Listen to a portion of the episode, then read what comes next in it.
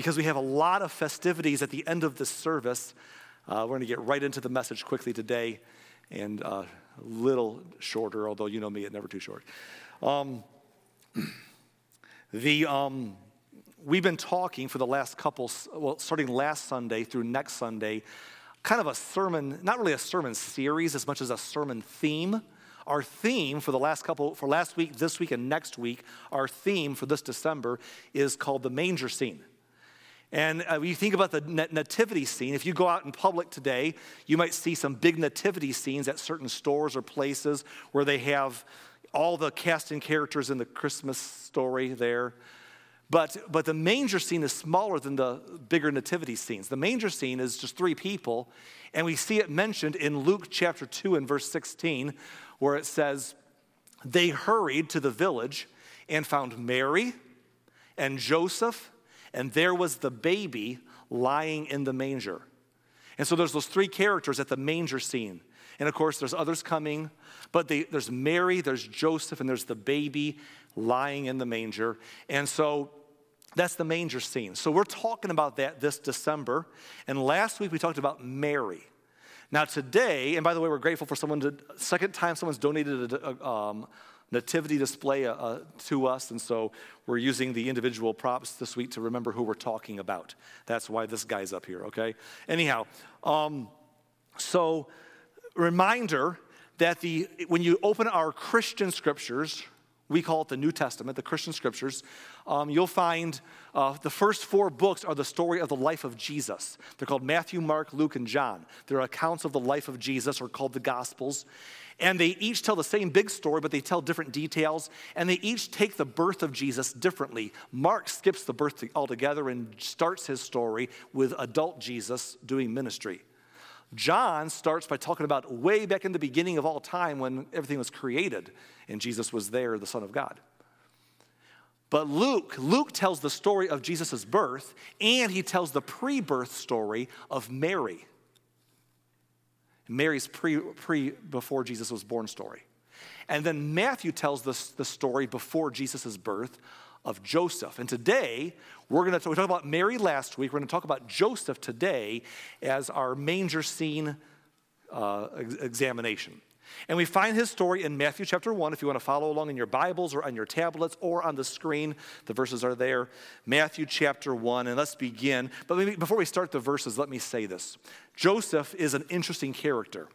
Of the three characters at the manger scene, Joseph is the most overlooked of all of them because he's just the, I mean, one is Jesus, hello, you know, we sing about him still. The other is Mary. I mean, you know, she's kind of a big deal to everybody because she's, she's the mother, she carried Jesus in her womb. And then there's Joseph, and he's the one that gets overlooked the most. And, but we're going to look at him today in our manger scene study this December. So the story picks up, and Joseph, by the way, he was a good man. He was a good man. And here's what I want you to remember this series Joseph had a willing heart, a willing heart to do what God said, just like Mary did. Remember Mary last week? She said, I am the Lord's servant. May it be according to your will. Joseph also had a willing heart in a less than ideal circumstance. Okay? So let's talk about this together, beginning with Matthew chapter 1 and verse 18. This is how Jesus, the Messiah, was born.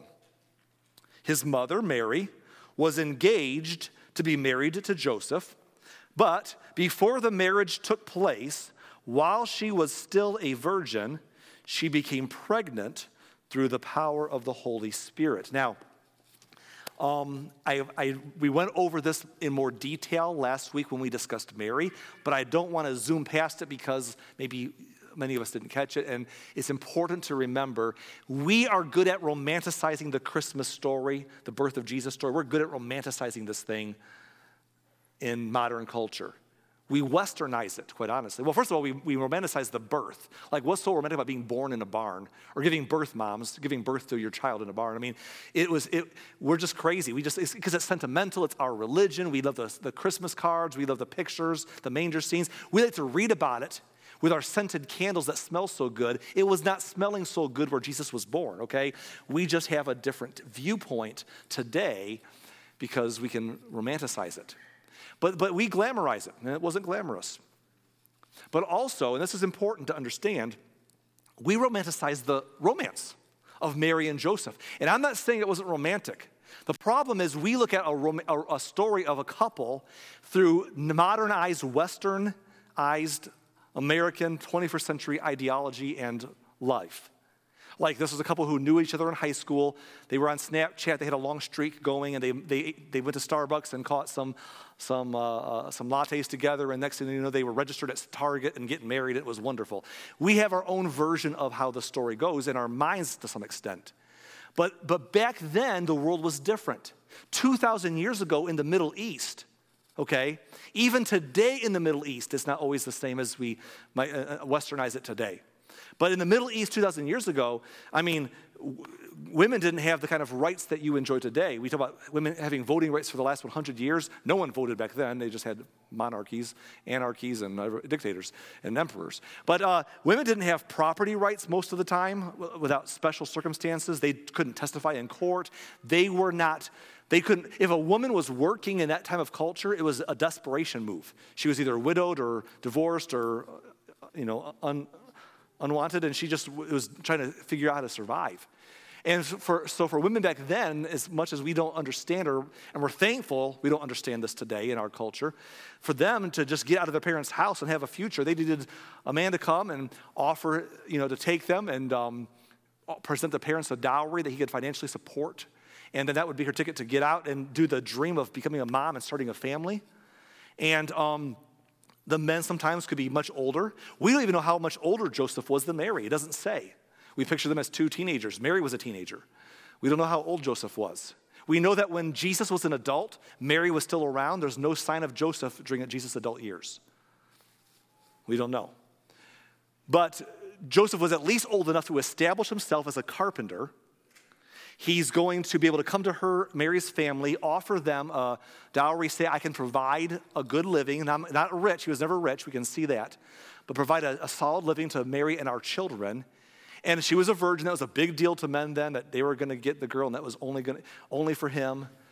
And so virginity was a very important deal on the girl's end, apparently, more than others.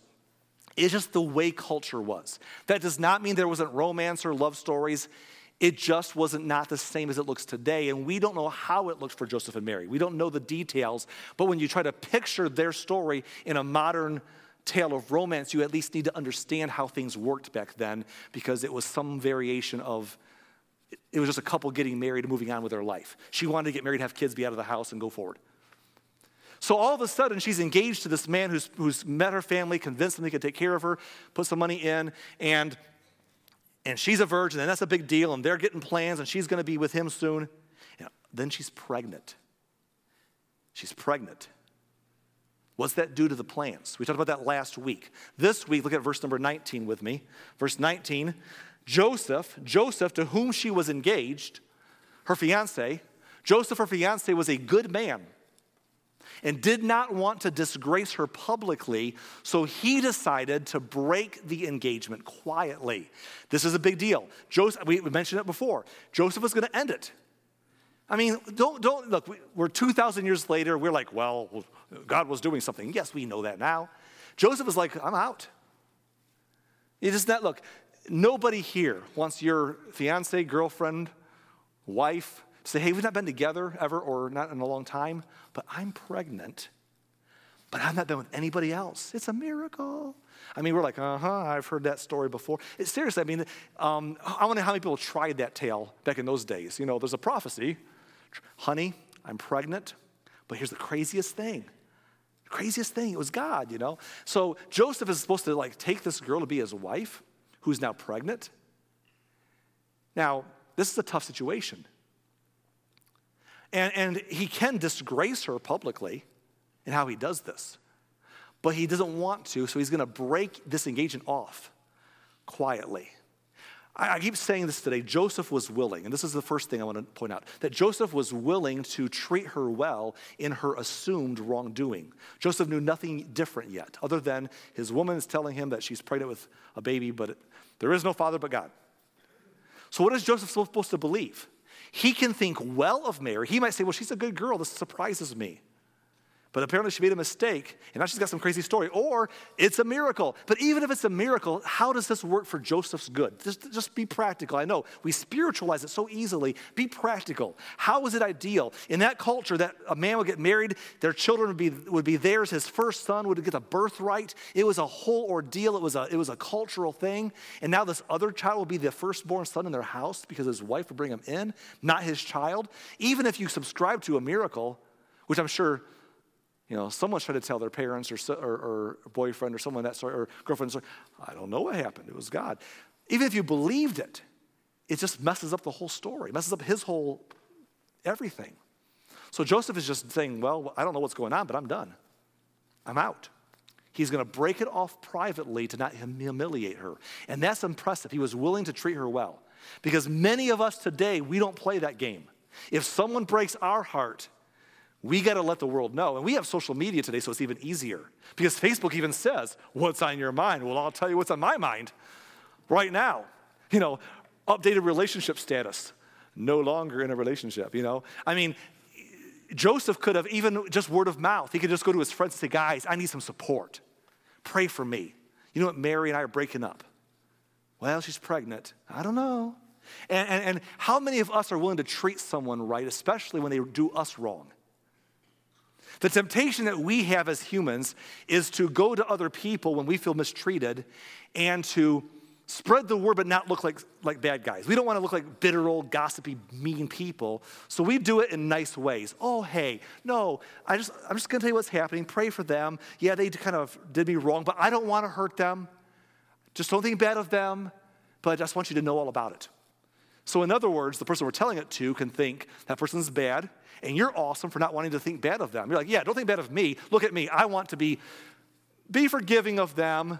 So, you know, remember me, spread the word of what they did, and tell everyone what they did to me and how I'm so gracious about it. You know, we have our own little way of trying to look good while they look bad. And Joseph is sitting here saying, How can I get out of this thing and not make her look bad to cover my disappointment? How can I get out of this thing and take my disappointment without totally humiliating this girl in the process. Joseph was willing to do that. That's impressive, isn't it? Let's keep reading, though. Verse 20. As he considered this, an angel of the Lord appeared to him in a dream. It's interesting. An angel appeared to Mary in awake. Like he walked in the room and said, Boo, you know. That was how she, he appeared to Mary. But in Joseph's case, he appeared to him in a dream. And there were some people in the Bible who had dreams where God spoke to them. And Joseph's one of them. In several cases, God speaks to Joseph through dreams. And as he's dreaming one night, an, the Lord appears to him, an angel appears to him. And here's what the angel says Joseph, son of David, do not be afraid to take Mary as your wife for the child within her was conceived by the Holy Spirit. And again, we discussed that last week, okay? Verse 21 She will have a son, and you are to name him Jesus, for he will save his people from their sins. And all of this occurred to fulfill the Lord's message through his prophet. Look, the virgin will conceive a child, she will give birth to a son, and they will call him Emmanuel, which means God is with us. Now, this is important. Several prophecies fulfilled, but this is important here because this helps us understand how Mary and how Joseph might be able to swallow this crazy situation. Just think with me.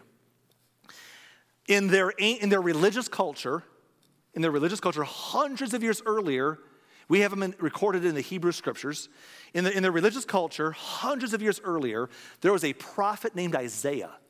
And Isaiah prophesied about the coming Jewish captivity to the uh, Assyrians in the northern kingdom and to the Babylonians in the southern kingdom.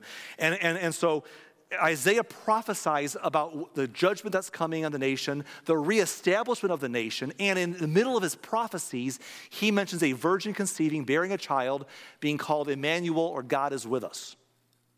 Now, the thing is, is a lot of people in that, that day and age misunderstood that prophecy. Kind of like everyone today misunderstands Bible prophecy. One of the reasons I don't love Bible prophecy as a topic to get into is I've been in church all my life. I've watched religious people constantly look at the current, the current political landscape and try to figure out Bible prophecy through their filters and usually end up being proven wrong time and time and time again. And so I've just been kind of like, eh, I've heard the story before. I don't know. It's going to happen how it's going to happen, right? Well, that happened in those days. By the time Jesus was born, this prophecy was given, but people misunderstood it. There was actually a story going that uh, this was already fulfilled. Sometime around the captivity and the return of the exiles, this sign was already given. So there was a lot of confusion. But it was still out there, and Mary and Joseph were raised in good homes, devout Jewish kids, they knew the prophecy, how, how many people still applied it to this moment versus a past event or an I don't know event. But they heard it. And this is important because this would be something that would make the situation more plausible. There's an old religious reference to a virgin conceiving, and an angel appears to her and says it's going to happen. And then she's a virgin, and boom, baby bump. And then turn around and he's getting an angel appearing to him. And he's like, Mary's a good woman. She has a crazy story. An angel appeared to me. And there's those ancient scriptures. Hmm. This was so important in helping this couple. We think, well, of course they took this news and ran with it. This would be life altering news. But God was doing something. When Joseph woke up, he did as the angel of the Lord commanded and took Mary as his wife. Isn't that something? He gets up and says, Okay, I'm, I'm, I'm not putting her away privately anymore. I'm going to marry her after all. But, but he did not have sexual relations with her until her son was born and Joseph named him Jesus. Remember, the angel told Joseph and Mary his name will be Jesus. Joseph didn't pick the name, Mary didn't pick the name. Who picked the name? His father picked the name, right? So they just carried out dad's wishes. But Joseph does this, and the baby's born. Now, here's what's interesting. In doing this, Joseph was willing once again. Earlier, we said he was willing to treat her well in her assumed wrongdoing, but now he's willing to do something else. Now, Joseph is willing to take her shame as his own. This is impressive. Joseph is willing to take her shame as his own. Think about this for a minute, if you would. This is hard to explain. Remember last week's story? Mary took off when the angel appeared to her. She spent the first three months of this time over visiting Elizabeth. Remember that? She comes back. She's at least three, maybe four months pregnant. Joseph's having to, hear the news, plan to put her away, pray about it. How fast did the angel appear to him? I don't know. But she's partway through her pregnancy. He gets married to her. Now, listen, folks, I don't know about you, but at some point, all the friends and family are saying, hmm, the math doesn't add up. You know what I'm saying? The math doesn't add up. They're like, so wait a minute, you've been married for how many months and the baby's born right now, huh? Baby's due today. Uh, you're just getting married, and uh, that's a pretty loose dress you're wearing there, Mary. I mean, seriously, like, Joseph is either walking in saying, and again, I know lots of people got pregnant, lots of ways back then, but these were good, God fearing kids who would have to face their family and all their friends and all the gossip. And he marries her and says, I'm not gonna, no one's gonna believe this, no one's gonna understand this, but I'm gonna take her shame as my own. Together, we're gonna walk through this. And he did. It's impressive. Joseph was willing. Something else, by the way, before we move on. Joseph was willing to be the dad he didn't have to be. He was going to put her away, so that's not my kid, and it wasn't. And then the angel came and said, Joseph, I want you to do this. And it's interesting that Joseph had a moment, just like Mary. Remember when Mary, Mary gave consent? The angel appeared to Mary, and Mary said, I am the Lord's servant. May it happen according to your word. And the angel left her, and then it happens. Well, Joseph is putting her away, and the angel comes and says, Joseph, don't be afraid to take her as your wife. And Joseph steps up. And he was willing to be the dad he did not have to be. He had his own plans, and they were being altered quickly. And he was becoming a backstory issue in his own house. And a lot of men struggle with that, especially in that culture. He's a backstory issue in his own house. And Joseph was willing to do that. I want to take a quick moment and say a shout out.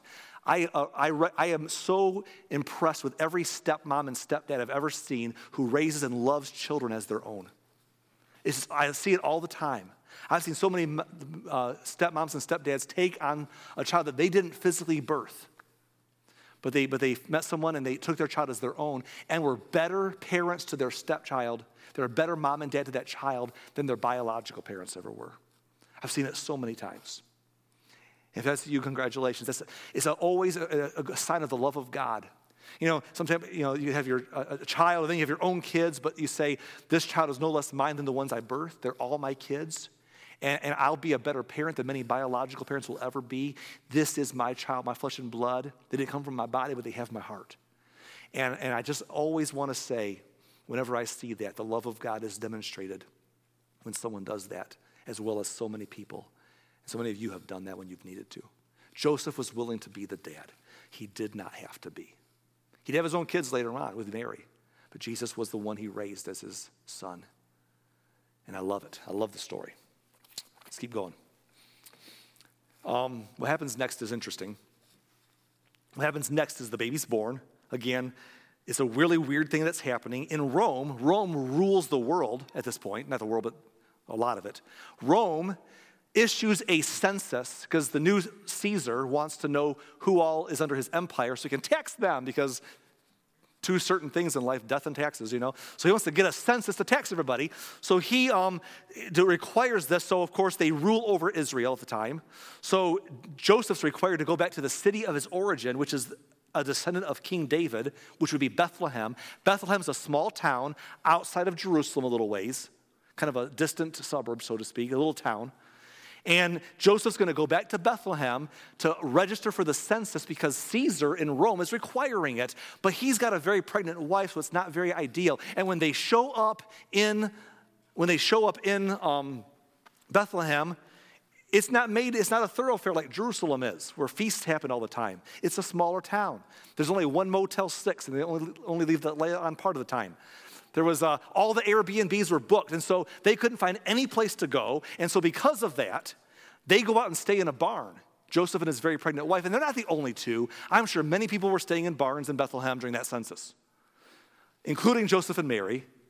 And while they're in the barn, her water breaks, contractions start, baby comes, yummy. And now she, she's a mama. He's a, they didn't stay in the barn. They didn't stay there forever. At some point, maybe he's out of pity.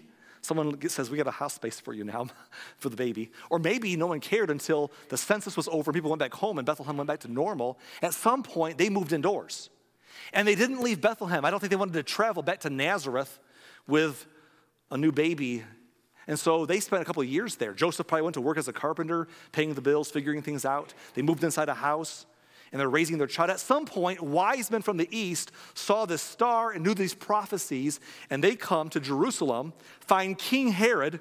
King Herod was the Roman appointed leader of the Jews under Roman rule, Roman appointed. And they come to King Herod and say, We're looking for the newborn king of the Jews. And Herod's like, What? I'm the king of the Jews. And my kids will be after me. What, what do you mean? So, so the wise men find Jesus in Bethlehem after they, they do their thing, they're sent home a different way, and Herod wants to find this threat to his throne. And about that time in Matthew chapter 2 and verse 13, it says, After the wise men were gone, an angel of the Lord appeared to Joseph in a dream. Once again, appearing to Joseph in a dream. That's how, how, how God led Joseph. Appears to him in a dream and says, Get up, flee to Egypt with the child and his mother. Notice the wording there. Not with your child, Flee to Egypt with the child and his mother, Joseph. The angel said, Stay there until I tell you to return, because Herod is going to search for the child to kill him. That night, that very night, Joseph left for Egypt with the child and Mary, his mother. And they stayed there until the de- Herod's death. This fulfilled what the Lord had spoken through the prophet I have called my son out of Egypt. You'll see those phrases a lot in Matthew's story. This fulfilled an ancient prophecy. Remember something about God God is not constrained by time like you and I are. You know, we, we live in a dimension of linear patterns of time. We're only three dimensional, so we don't understand these other, this timelessness that is God. And so what we're thinking about now and what happened hundreds of years ago to God, it's, it's just He moves through all of it. So, hundreds of years before this happened, God spoke to prophets saying, Here's what's going to happen. And then in our linear time, when it happens, we're like, Whoa, they prophesied this and it happened. And God's like, Yawn, big deal. He was just fulfilling his word that he showed ahead of time to make a point that he was going to do it. And so, they're going to Egypt. Can we just for a minute appreciate Joseph's situation? Joseph was willing once again. Do you think Joseph, when he was planning to get married to this girl, give her parents a dowry, work hard as a carpenter, business plans, he's to build a big construction empire, perhaps, I don't know. And all of a sudden, she's pregnant, got to break it off. Angel, don't break it off. Is God, okay, thanks God, I guess I'll change my plans. He marries her, he's second fiddle, so to speak.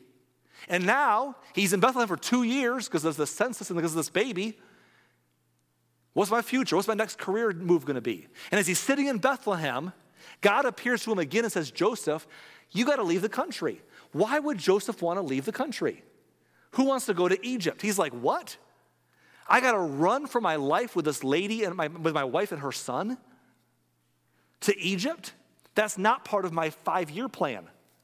I had a five year plan, you know. It didn't include Egypt. It's not even my kid. But this is what is asked of him, and this is important that Joseph was willing. Joseph was willing to lead God's way even when it wasn't his way. His way was have a dowry, have a wife, be a carpenter, raise a family. Now he's got a wife and a son of hers, and now he's running to Egypt. And yet God is still appearing to Joseph in a dream. This is so big because you know what we're tempted to do? We're tempted to check out with God once our plan gets destroyed. Joseph could have checked out and said, Hey, You want to talk to somebody, talk to Mary. Apparently, you got some kind of special connection, anyhow.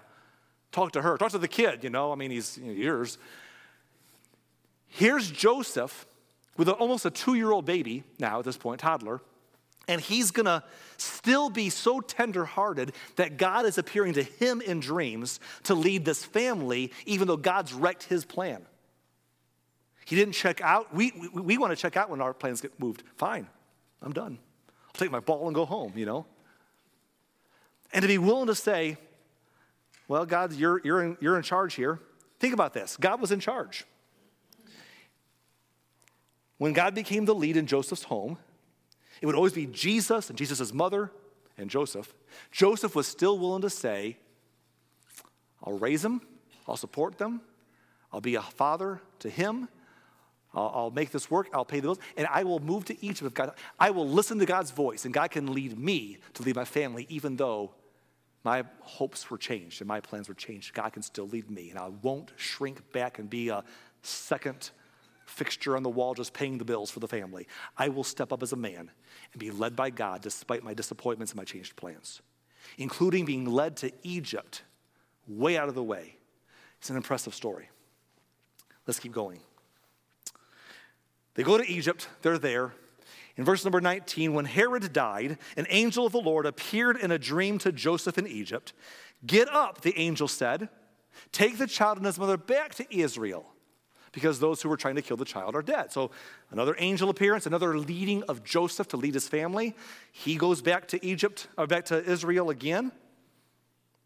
Verse 20, uh, verse uh, 21. So Joseph got up and returned to the land of Israel with Jesus and his mother. But when he learned that the new ruler of Judea was Herod's son, Archelaus, he was afraid to go there. Then, after being warned in a dream, again in a dream, he left for the region of Galilee. This so the family went and lived in a town called Nazareth. This fulfilled what the prophet had said that he, Jesus, will be called a Nazarene. And again, we saw last week, Mary was from Nazareth. Joseph was probably from Nazareth, but they kind of resettled in Bethlehem when the baby was born, and that's how life goes. But they went back home because God led them there because that was his plan all along. And Joseph just did what God led him to do. Now, as we look at this manger scene these weeks, that's our theme this December. I want you to not just quickly rush over the beauty of the story, the beauty of the story of a couple, Mary and Joseph. Two people who were willing to trust God when God's plans were far different than what she had in her diary or her hope chest and he had in his five year plan. That they were willing to trust God and accept his will she said, What is her prayer? May it be, I am the Lord's servant. May it happen according to your will. What did Joseph do? He was willing. What an example to Jesus growing up. I know he is God's son, but later on he would be asked to say, Not my will, but yours be done, Father. But Joseph did it before, and Mary did it before. They were willing to follow God's lead, accept God's will, and trust his plan. And if you want my opinion, this curveball to Mary and Joseph was harder on Joseph than it ever was on Mary. She got to carry the Christ child in her womb. She got that motherly bond. She was the mother. I mean, to this day, some, some parts of Christianity, they, they, deify her. And she wasn't. She was just the mother of deity, the earthly vessel that carried the Son of God, who was Jesus was deity. But Jesus is awesome. Mary's especially connected to him. So, yes, it's a curveball for her, but it kind of worked out well. But Joseph's the other guy. And that's the end of his story. You'll see Mary pop up over and over again. The only time Joseph is mentioned after this, well, when Jesus is 12 years old, they kind of lose him one day at a feast. And that's kind of a, he's mentioned briefly there and just as a side mention. And then when jo- Jesus is an adult, his mother's around. There's no sign of Joseph anywhere. His name comes up like once or twice. Like, they're like, aren't you Joseph's kid? But they're not saying Joseph's even alive, so we don't know where he's at. He's nowhere in the story. His little appearance that we know about in history takes place when he, as a young man with a dream of his own, is asked to change his plans and raise and, and marry and raise the Son of God in his house. And he was willing. He was willing. It's impressive, it's amazing. He was willing to treat Mary well in her assumed wrongdoing. He was willing to take her shame as his own. He was willing to be the dad he didn't have to be, and he was willing to lead God's way even when it wasn't his way. I think in the end of Joseph's story, as we walk away from this talk, we can say this that Joseph was a man God could trust with his son. Joseph was a man God could trust with his son. And that's an incredible statement. And I, I want to wrap up there, but let me just tease it out a little bit here. First of all, I want to speak to those of you who get to be parents or got to be parents or hope to get to be parents. That uh, that's a good reminder to all of us that even if we have children and the children are born of our flesh and blood, like no virgin birth, like they're our kids, they're ultimately still his children, aren't they? Like we're still raising God's children. One of the hardest, one of the things you'll learn as a parent is that ultimately, though you're raising your kids, you're really raising God's. They're his children. In the end, our children grow up to be like us, children of God, which makes, in a way, I get a, I've got a chance to raise my siblings, my brothers and sisters in Christ. Because they're my children, but they're His. And I, you know what I've always wanted to be my whole life? I wanted to be the man, a man that God could trust with his kids. And that should be a hope for all of you, moms and dads. If God gives you a life, unless you carry them, that you'll always raise and remember who they belong to and raise them responsibly. But apart from how we raise those kids, let me say this as well, real quick. Um, Joseph was a man that God could trust with his son. But God's entrusted his son to all of us today. He so loved the world that he gave his only begotten son so that whoever believes in him would not perish but have eternal life. And today, God gave his son, let him go, be born, watch him live our, our shoes, go through all the sufferings that we go through, die on the cross, pay for our sins, rise again, in order to bring us back to him, to redeem us. As we're celebrating baptism in just a moment here, baptism is a picture of inward faith. We put our faith in Christ, trust in Christ as our Savior, and then baptism outwardly displays that inward faith in Jesus, kind of like a wedding ring displays an outward show of an inward, of a, commitment between a couple, outwardly displayed symbolically. Baptism is a symbol that shows everyone else my faith is in Christ and I'm identifying with Him. But God gave His Son for us. If you've never put your faith and trust in Jesus, today is a great day to do so. I hope that as we have a moment of, of prayer in a moment here, you can do that. But if you've never done so yet, God gave His Son for you will you be trusted to take what he gave you and do what he's asked you to do, which is to believe on him, to receive his sacrifice as your payment for your sins? Let's respond to Christ the way that he was given to us for. And thank God for Mary.